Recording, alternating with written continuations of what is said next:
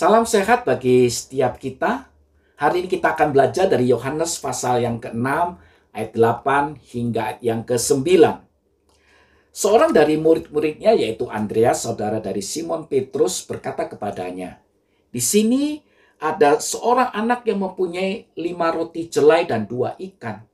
Tetapi apa artinya itu bagi orang sebanyak ini?"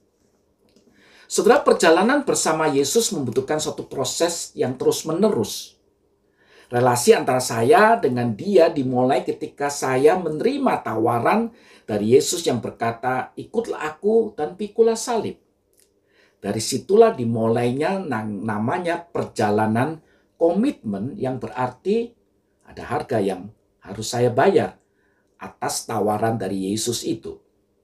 Setelah Yesus memberikan nyawanya bagi kita, maka saatnya sekarang kita yang berbagi hidup bagi orang lain. Tak terbayangkan jikalau proses berbagi itu terhenti pada diri kita.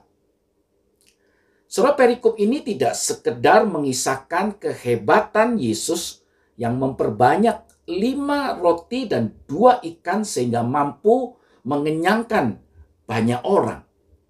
Tetapi sesungguhnya melalui kisah ini Yesus sedang mengajarkan murid-muridnya bahwa kesempitan itu sebagai sebuah kesempatan untuk melakukan sesuatu yang berharga bagi banyak orang.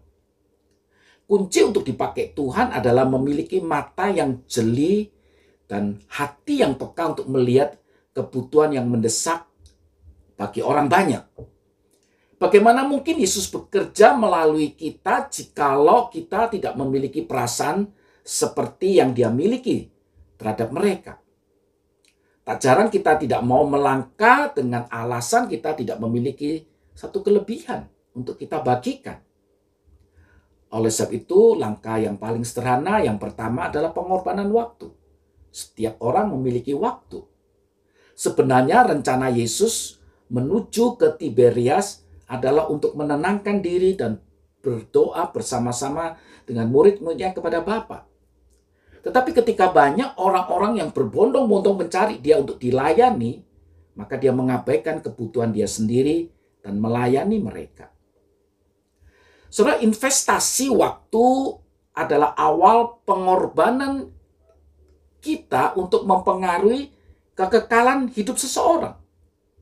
Tidak mungkin Roh Kudus bekerja kalau tidak ada orang yang rela mengorbankan waktu mereka supaya banyak orang diselamatkan melalui hidup kita.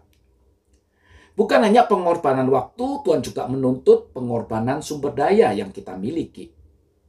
Kemudian kebutuhan mendesak saat itu adalah makanan. Dan Yesus ingin tahu langkah apa yang diambil daripada para murid untuk menghadapi masalah ini. Tuhan Yesus bukannya tidak berkuasa untuk merubah batu menjadi roti, tetapi dia ingin berkarya bersama kita dari sumber daya yang dimiliki oleh kita. Tak jarang Allah tidak memakai kita untuk melakukan ini dan itu bukan karena Allah tidak mampu atau tidak berkuasa memakai kita. Tetapi karena kitalah yang menjadi penghalang bagi kuasa Allah itu untuk bekerja. Saudara, melalui kisah ini poin pentingnya bukan berapa banyak makanan yang mengenyangkan orang-orang itu. Atau berapa bakul yang tersisa setelah semua orang dikenyangkan. Tetapi berapa orang yang rela menyerahkan dirinya, waktunya, karunianya, materinya, atau apa pun yang dimilikinya di bawah kaki Yesus untuk dipakai oleh Yesus memberkati banyak orang. Sehingga melalui pemberian itu ada mujizat demi mujizat yang terjadi di sekitar hidup kita sehingga banyak orang yang diselamatkan. Marilah kita berbagi dari mulai waktu kita dan apa yang bisa kita berikan dari milik kita. Akhir kata, mengutip kata-kata daripada City Start berkata demikian.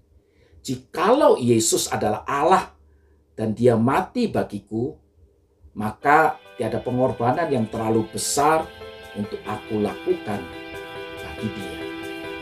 Tuhan Yesus memberkati setiap kita. Amin.